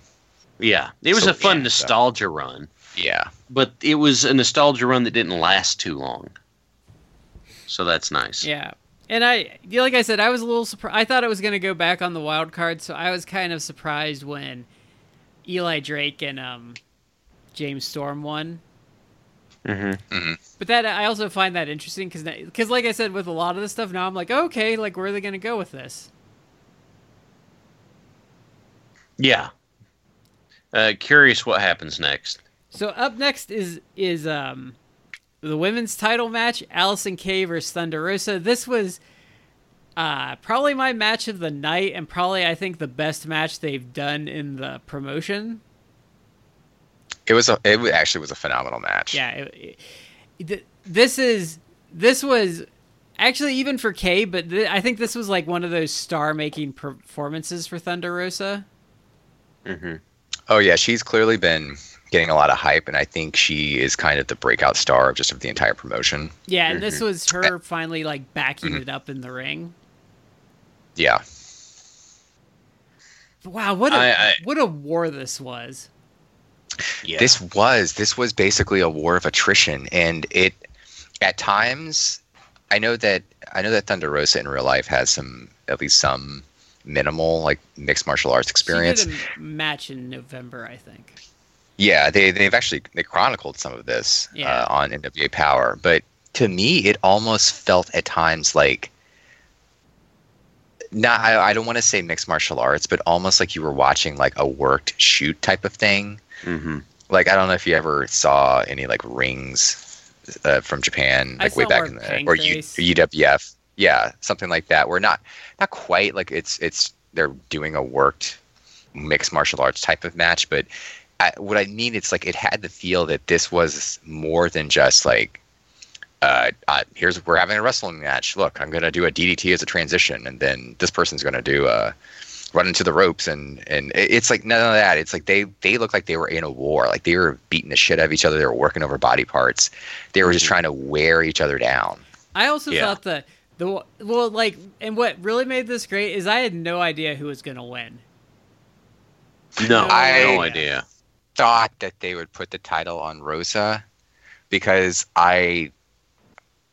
Uh, she's obviously in, in a, a stable with Melina and Marti Belle, but I think that the direction they're maybe going to go is to have Melina get jealous of Mhm. Thunder Rosa Yeah. because that, I think that's where they're kind of go with this. But uh, I guess it wasn't for sure that they would put the title on her. I felt like they would. I thought that they would, but there were moments in the match where they were they they set it up perfectly where Kay could have like stolen the win and it wouldn't have hurt Rosa. That's where like the doubts started to come in.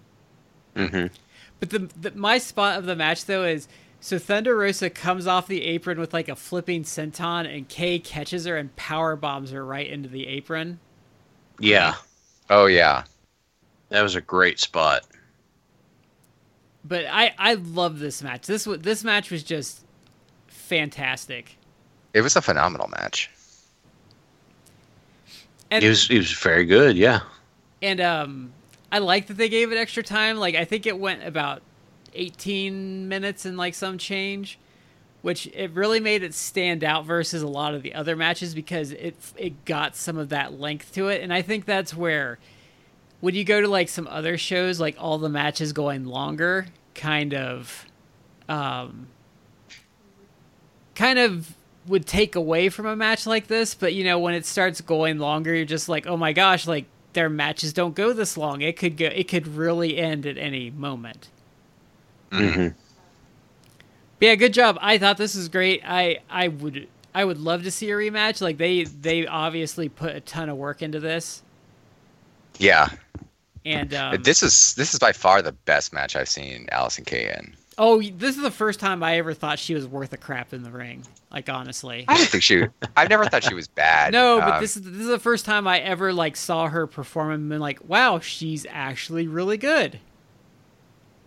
Yeah. Phenomenal match. Like even even if people don't want to buy this pay per view, which uh, I I actually I had this discussion with with Garrett on the other podcast. hmm I actually feel like their their pay per view price point is pretty good, like fifteen to twenty dollars, depending upon if you get a pre order discount. hmm I think that's fair for the content you're getting. Yeah, I think Uh, so too. And I think that they were smart to kind of push the next one out until April. Uh, They can't doing, do like, one- monthly. They can't do monthly. yeah, doing one every month was probably a little bit, but every two to three months, I Well, think is fine. You know, actually, though, you and Garrett were talking about that, and I did have a slight disagreement because really, Yeah. when you think about it, this um, the Into the Fire was like the first weekend in December, and this was the last weekend in January. So days wise, it was actually closer to being two months apart than it was. That's fair. Yeah, I mean, yeah. I mean, it was like in consecutive months, but they, you know, one was at the beginning of one month and one was the end of the other month. But that's that's really, I'm arguing semantics there. Yeah, but for anyone who does want to pay the full pay per view, like if they could at least just try and and scope out this match, I think that's Yeah. absolutely well worth it. So then up next, Marty Scurll came out. Um, I don't think he's wrestled a match in the NWA yet. No, So this, uh, I, I, you're gonna have to forgive me for this one, but I, um, I watched this on Friday live, and I haven't had a chance to go back to it. But this, this segment was essentially that the Flip Gordon Nick Aldis match wasn't for the title, and he kind of just goaded Aldis into putting the belt on the line. yeah, I like the promo. I actually thought it was pretty good. I think it did its job. Yeah, it did. Because again they're they're about telling a story and the story that they're trying to tell is that Scurll is clearly getting under Aldis' skin. And this was kind of more in line of that. Just he he basically bullied Aldis goaded him like you said into putting the title on the line.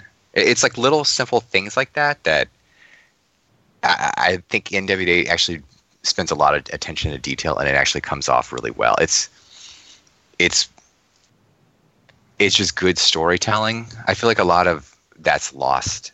Certainly the WWE. It's like little subtleties like that. Mm-hmm. Like they're they're they're advancing the storyline increment by increment. And here this was just a, a promo in in the pay per view, but it it added something to the match with between Aldis and Gordon, and, and again advanced the whole Scurll Aldis storyline where Scurll again has like uh, he basically is getting to Aldis to the point where Aldis, who's always calm and collected, is now like, okay, fine, I'll put the title on the line. Mm-hmm. And it helped justify why this was on the card. Where like, I think when it got announced, a lot of us were like, "What? Like, why is that on the card?" Yeah, I mean, I thought they were, I thought they would do Aldis and Scurll, Yeah, but obviously they're they're they're building to that. I assume that that'll probably be a match at Crockett Cup. yeah. I, I did see in the TV tapings. I think Brody King pops up for a match. hmm So Oh, look, uh, I mean, Scurll obviously got the Ring of Honor booking gig, but I think it, it, for Ring of Honor, like this this whole NWA uh, connection could not have come at a better time. Well, You, you guys, it's really um, sad that that the NWA probably has more hype than Ring of Honor now. Yeah. Oh, it, from what I understand, uh, two weekends, like in two, like a week and a half. It's not this upcoming weekend. It's the following weekend. I think is when they're doing the free Enterprise show, which is a free Ring of Honor show in Baltimore, and I don't think that's even. S- We'll, we'll say sold out. It's free. It's not you don't selling tickets, but uh, from my Yeah. understanding, like people they have they haven't even been able to give away all the free tickets for that show. It's a free show. Oh, you can't even you can't even fill a stadium with free tickets. Yikes. Yeah, And that's I- like Baltimore's like a Baltimore's like a stronghold city for them. I- in well because ring of honor is based out of baltimore i i would have gone but i might be going out of town but uh, Yeah. I have a I I have a quick question, and this is just because I'm I can't remember right now.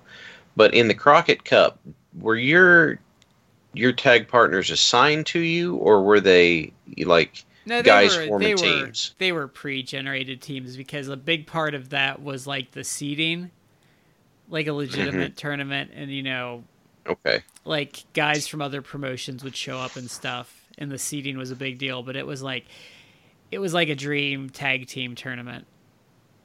okay. Yeah. So I, I'm confusing it with the Lethal Lottery then. Yeah, Okay. yes. So I was having this moment where I was like, what if they got this draw where it put Scurll and and Aldis on the same team for the Crockett Cup and and then I was like, wait, I better check cuz I'm fair certain I'm remembering something wrong. yeah, because I mean the Mulkeys I think won their first match in the Crockett Cup Mhm. when Mulkey Mania was running wild.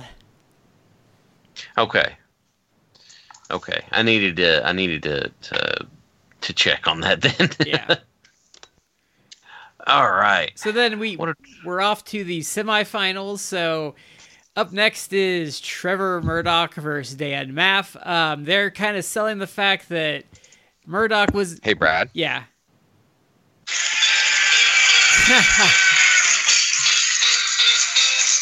It's a good honky tonk like theme. yeah. So was it um so what what did Murdoch hurt first? Was it his arm or his ribs? His ribs came off of the spear that Maff hit him with. Okay, so it was his arm first that um Yeah. the question mark hurt. Now the one cool thing about high def, I don't think you could see it in this match, but you could see um you could see when he gets to the final the bruising on his chest from this match, Yeah. and it was a cool visual. And, and it's just the fact that Murdoch had to work his way up the roughneck side of the the uh, the bracket. I like I said, this this this night put me full in the Trevor Murdoch camp. So this was a great. I thought this was this was like a really good like Haas fight, and I thought Murdoch was Mhm. gonna win, but they did enough to make it look like Dan Maff was gonna get him. Yeah. By the end of this show, I am I'm very much on the the Trevor Murdoch bandwagon. hmm It's kind of crazy because he- I was looking it up. I, I like looked up Wikipedia because obviously before NWA Power, he had kind of disappeared for a while. Hmm And he retired for a while. He was like he Yeah. was he was like laying fiber optic cable. Yeah. And he is so good in both NWA Power and on this show. I Yeah. I was just telling both of these guys earlier today after watching this pay per view, if they were to do if if I were to be booking like a like a four horseman type of stable, I would absolutely have Murdoch in that stable because he plays the kind of rough, tough, grizzled veteran so well, and he he put on great matches on this show I I to the point where it's like he's good. He's just a good worker. yeah, I, I would mm-hmm. need hi- him and his tux to have the sleeves cut off and have a bow tie with flannel like as the undershirt, and possibly have like the the camo hat as well. Yeah. No, this was This- for as much as this made Ricky Starks like uh, he was he was outstanding on this show. hmm I, I'm. They both did such a good job. Oddly, I'm. I'm. I'm more of a uh, more of a Murdoch fan than I am a Stark fan. But in what they were doing, it made like they made both of them. Um, you know, they they built both of them. You know, Stark one. He, he he's the one that's got that that title now, but Murdoch looked so tough that he was still going. And and what what was a really nice touch, and Matt will appreciate this, is um them being in the final as a callback because they they essentially in week two made their debut against each other, and Stark beat him. And Stark gives his first promo, and like Murdoch came up to him, he says like it, you know, good job, like tonight was your night, kid, and like kind of fist bumped him and walked I'm- off. I'm so glad you you mentioned that because I was going to bring it up. Like the that's what I'm saying. The why I'm so impressed by NWA Power and how they are just so good at advancing storylines. That was way back in the second episode that was aired that aired in like mid October. So this was a callback for like three three months prior. Yeah, You're giving you're it's like a a, lo- uh us from a continuity perspective. It's absolutely consistent and and just like brilliant, really. yeah. Mm-hmm. And you don't get that nowadays in WWE. Like they forget shit that happened like two weeks prior. It might Yeah. as well have not existed. yeah. It's kind of like um, what late two thousand, mid two thousands WCW, where they forgot stuff that happened earlier in the show, and it's just frustrating because it's like you know if if who was that writer that got laughed out for storyboarding stuff? Oh. I don't remember his name. He died. A, oh, Chris Kreski, Kreski, Kreski. okay, No, y- yeah, Something like that? Yeah, he died like he died five or six years ago. but the fact that you have Um, No, he got laughed at because he want they wanted to do something. he said that doesn't make sense, and he like pulled out his like he had some like storyboard and said this does not make sense because this, this, and this. Yeah. And, and never mind that, that that's exactly who you want. If I was running a wrestling company, I'd have a douchey McNick pick on my staff for that very reason. Be like, tell me what I'm doing. You know, tell us if we're going to be doing something wrong like this, so we can fix it. But we don't get that. We can't have nice things. Uh, they don't. They don't want to have to put. The, the other thing I've heard is that um, the uh, there anytime they bring a new writer on who's worked on another show, that writer will ask for the show bible, like the reference guide for everything, and they're like, you know, yeah, what are you talking about? We don't have those. Yeah, I've heard it's like, yeah, it's like, wow, you don't even have a reference to give to your own guys whenever you hide. This is. yeah, pretty much. Yikes. So then, uh, after this, we get to Tim Storm versus Ricky Starks. And another another touch I really liked on this show is I loved that Ricky Stark came out in different gear for every match. Mhm. Oh yeah, it was a nice touch. Even though he came out in his leopard skin panties for this one. That's really what they look like. I mean, it's not as bad as um, Aron Stevens in his uh, nude trunks. Oh yeah. The the best thing that they've done is pair him with question marks because then he just comes out in the karate gi. yeah. I, I'm, I'm I'm sorry. Karate. Karate. Now we were watching some show and my wife is like, they, they didn't mention it like because they they would mention it and my wife's like, is he wearing nude like trunks? I'm like, yes, yes he is with purple.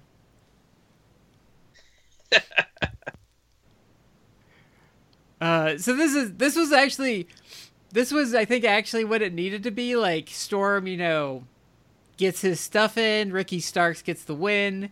You know, the, it's the nice like this was the nice like up and comer beating the established veteran kind of trope of a match. Yeah. Um and and it's going to give I the way they book stuff, I'm sure it's going to give a um they're they're going to build it into a redemption arc uh for Storm down the line. I hope so. I would really like to see Tim Storm get the world title. That's kind of like that's kind of like my my biggest want of watching all this stuff is I really want Storm to get like to get to climb that mountain one last time. He's been the champ before, right? Yes, way back um, when Billy Corgan ver- ver- first bought this. Like their first like showcase match was uh, Tim Storm versus Nick Aldis, where Aldis beat him. Okay. So pretty much, pretty much the title history since Corgan's owned it is when he bought all of that stuff. Tim Storm had the belt from the previous like ownership. Then Nick Aldis won it. Then Cody won it for like a month, and then Aldis won it back, which brings us to today. Okay. All right. I still respect them doing that quick switch for Cody just you know, for for Yeah, the was a sentimentality of it. Yeah. So, uh, let me see. What was our next match? Um, I, I have to look. I think it's the world title match. No, it was Aron Stevens versus Scott Uh, Steiner. Yeah.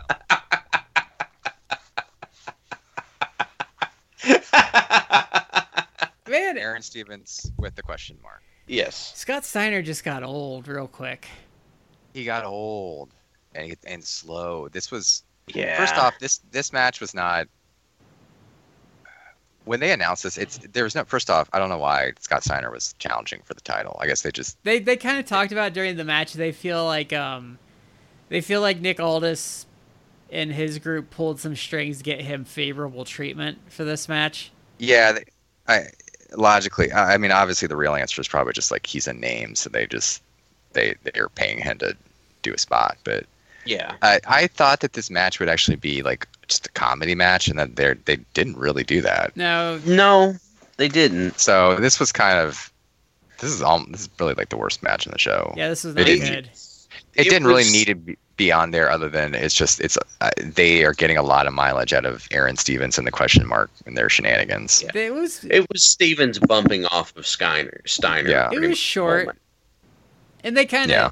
I mean, I, I'm interested to see wh- how the question mark's going to handle Aron Stevens just leaving him out to dry after you know he saved him from the. Steiner recliner. Oh, Oh yeah, they they clearly the question mark is so over. He's he's essentially turning phase yeah. by default. Uh, gentlemen, uh, please be quiet. All rise.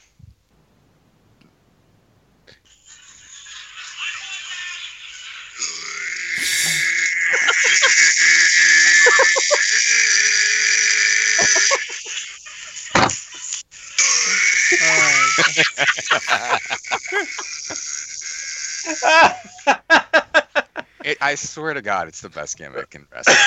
It's, it's so like a st- toss up. It's so It's, stupid. it's a toss up between this and Orange Steve and Orange Cassidy. Yeah. Oh gosh. I was trying to after after we talked about doing that show, I was trying to tell my wife about it because we were driving somewhere and I started laughing to myself and she goes, "What is it?" I said, "I'm not sure I can get it all out, but it bo- boils down to a dude in a mask singing the national anthem to his fictional country that's basically all just grunts." And she goes, "What is wrong with you?" It- no one, if you're not a wrestling fan, no one would understand. I would. I- no one would understand why this is funny. I would. I would literally, if they had it, I would. I would. I would spend twenty five dollars to put a Mongrovian flag up in my room, and I want like a legit sized one. I I mentioned this on the Garrett podcast. I- I really will be very disappointed if, if WrestleMania weekend with thousands of wrestling fans in Tampa, Florida. I'll be very disappointed if there aren't people cosplaying as the question mark. the It question needs to happen. Yeah. Oh, ah, God, I don't have a singlet that would work for it. Damn. I'm trying to get uh, Chris DiPetrillo to do a, a, a toy of the question mark. He's, he's not biting so far. It needs to you know have what? kung I fu want, grip. I want the national anthem. I want the national anthem as a ringtone. How's that? Yeah. I. I need. I need a. I need a question mark figure with a kung fu grip. It's not kung fu. Look, It's karate. it's it comes with standardized toy features, so it has to be kung fu grip. That's what. That's my one of my favorite Simpsons lines is when uh, they do the Malibu Stacy episode, and like the creator, she's talking to the creator, and like this GI Joe guy comes, she's like, "Please, like, release me from your kung fu grip." Oh man. So, uh, this, yeah, this match was weird. It existed. By the way, yeah, that's exactly what Matt said on the uh, uh, on the other podcast. Was like, well, this this is gonna take place. It, you know, it's not a bad idea though. This was a good. This was a good go. Get a snack, take a break, and then you can come back for like the two main events. Well, it doesn't hurt anybody either because Stevens is obviously doing this comical kind of loser gimmick thing. And if you're gonna have Steiner have Steiner beat up on someone, this is a good choice to do it.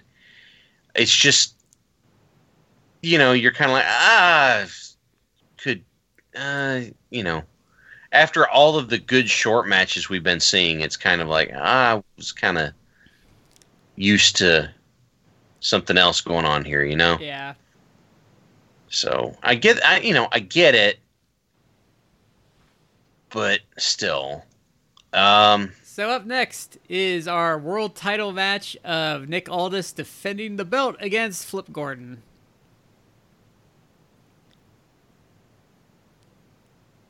So Shad, is this your first um, exposure to Flip Gordon? it is. What'd you think of him? I, he's obviously talented.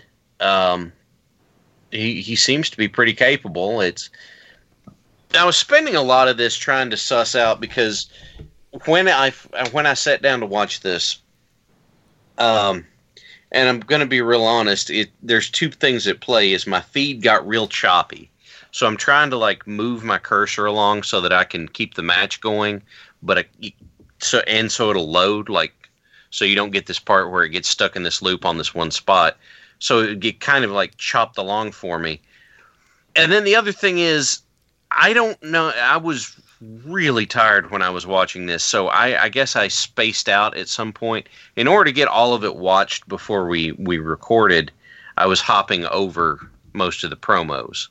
Um, and I kind of hopped over the the promo that was the lead up to this. So I was sitting there going, I know he's wearing Villain Enterprises stuff, but that doesn't look like Marty Scurll for, you know, for about the the first two three minutes of the match. I was trying to put it together, and I was like, oh, oh, oh, oh, okay. And then I got it, and I'm like, okay, now now I know what's up. But um, it, yeah, it it it took me a minute. It's fine. So I thought this was I thought this was a pretty good match. I don't think it was good as Allysin Kay and Thunder Rosa, but I thought this was a really entertaining match. I thought it was a very good like the champion gets in some trouble, challenger kind of gets him up on the ropes and he finds a way to to get the win. Yeah. They we had a um we had a really good uh dynamic going here. Um and and yeah, uh, Aldis sneaks it away at the or gets it away at the end, but you're right. That was the basic story, and that's something else I like that the NWA does is there's their stories. I don't want to call them basic, but the the stories in their matches are uncomplicated and real easy to pick up on, and that that at least to me makes them more engaging. I think their basic philosophy with a lot of this stuff, and I think the WWE really needs to go to this is that I think they go by the phrase of "keep it simple, stupid." Yeah, because where where I think the WWE really screws themselves, like with a lot of their pay per views and stuff, is they they they think it through to the point where they give a result that no one is happy with. Mm-hmm. Yeah, or the yeah the way they do their result is. Yeah, I'm with you. Yeah. What I thought was also cool is how disappointed Flip Gordon was when um he lost. Yeah, I mean it was it was believable. It's logically consistent. He was mm-hmm. upset. Mm-hmm. And like that one guy like in the front row tried to like fist bump him or high five him at the end, and like Gordon wouldn't even like look at him because mm-hmm. he was just like so upset that he lost. I thought that was a really cool little touch. Mm-hmm. But I'm, I, I like this that. match. I'm hoping uh, this was a good match. Yeah, I'm hoping they use Flip more. Mm-hmm. So then on to the end. Uh, Dave Marquez is doing our announcing for this one. He announces that there is no time limit for the main event. Mm-hmm. And it is time for Trevor Murdoch and Ricky Starks to fight in the final for the TV title. Uh, Trevor Murdoch is obviously banged up really bad. And that's one of the things I liked about this is you could tell Murdoch knew he only had so much in him because he goes for like the he goes for blood like really quick in this. Mm-hmm. Like this is pretty yeah. much this this match is pretty much Trevor Murdoch throwing bombs to try and end it as quickly as possible because that's he doesn't have much left. Yeah or to to to use a tabletop reference real quick, you're shopping for crits because that's the only way you're going to get it. Yeah. And that's that's engaging, right? Like again, it's not uh, it's not super complicated, and it's engaging. And this is the beauty of having high def wrestling now is you can see like the bruising that Trevor Murdoch had from like the the chops Maff was laying on him, which really like. Mm-hmm accentuates the damage that he's gone through as this tournament has progressed. Yeah. Mm-hmm. I also liked I also liked when when Murdoch came out and it was a small touch, but I like how the crowd looks at him and he just does the little like one like above his head as he comes out. hmm just saying, you know, God, you know, one more. Yeah. Well, he you know he comes out holding his side a little bit, and he's still selling. It. He's just the the the interesting thing that I can put my uh, that I can put my finger on is that Trevor Murdoch, even though you may not just from looking at him, you may not realize it at first, but he's just got the psychology down so well. Oh yeah. and I just I appreciate that so much. Yeah, you know, and it's funny because when they signed him, like he was kind of an afterthought on that first set of tapings, Mm-hmm. Mhm. and then he's really just caught on. Like I think I think people just I think people remembered him, but then like he was doing some cool stuff because you know he's still light on his feet, and I think Yeah. that's where they've been really smart. Is there between tapings you can see it's almost like they read feedback and respond to it. Yeah when they when they first started having him on the tapings i thought that the role they would have for him is basically just as a utility guy like he's gonna he's gonna put over guys like ricky starks and that's Uh-huh. that's exactly what he's gonna do and but i think you're right i think they realized he kind of did catch on partly because he's still he's actually really good Yeah, Mm-hmm. he's actually he's actually better than I gave him credit for. Not that I, I disliked him, but he didn't didn't really do a lot with him in WWE. And then he did some stuff with TNA, but I, I feel like he's really being utilized now, and it, I'm a little shocked at how how good he actually is. Well, I mean, the only thing we really got to see him do in WWE was tag stuff, Yeah, and that's okay. I like tag stuff, and then also, I got a huge kick out of uh, whenever he and, and Cade went on a little bit of a skid, and what he started doing at the end of the match was grabbing the mic and quoting old country songs. Mhm. I don't even know why that amused me so much, but I, I just got a huge kick out of that. But you know, we now he's being able to show his single stuff, and it's like, wow, this is. I'm really digging this. he's just got so much personality too. Yeah, without even having to do a whole lot. So I thought this was a good final. Um, like I said, I, I think Ricky Stark winning was probably the right call for this. Yeah, I mean, I still wanted Murdoch to win, but Well, yeah. yeah. But yeah, that was the show. Um, I let's uh let's start with Matt. Like, what did you think of this show, Matt? I I liked uh, Into the Fire more as an overall show, but I did enjoy the show quite a bit, and I this is a show that it's gonna I'm going to continue watching the NWA pay per views. Like they, I think now have a loyal customer in me because the quality has still consistently been there, and the storylines are are to me captivating and the work, at least on the pay per views, when they actually give them a little more time, is good.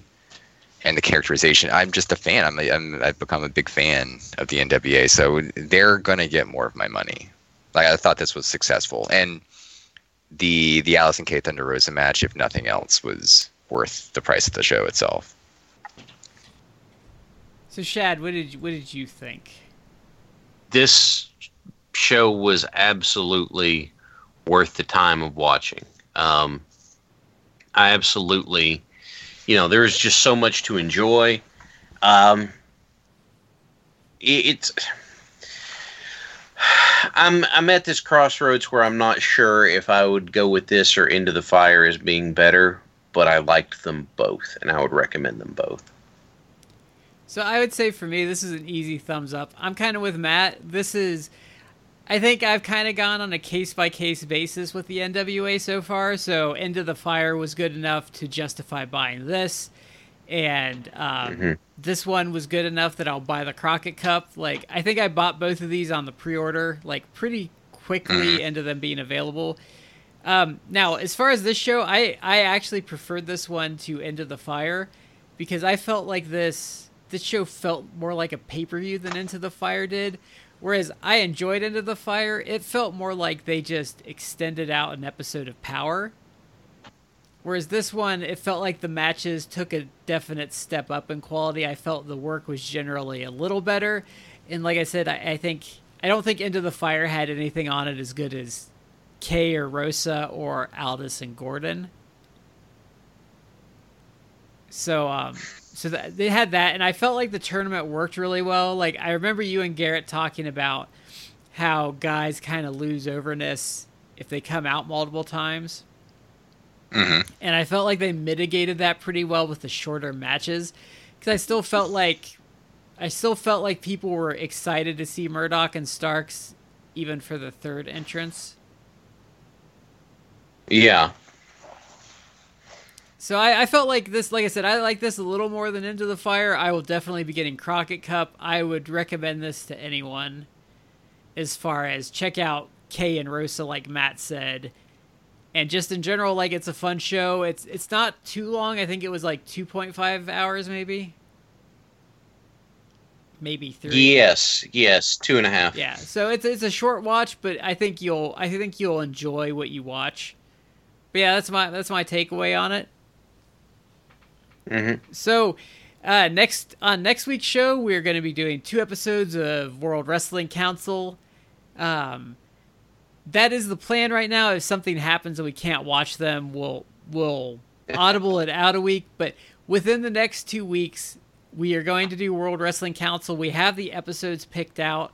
Um, Epico actually is on both episodes. Funny enough, but um, Yeah. uh, yeah, so we'll, we're gonna do that. We're gonna we're gonna dive into that.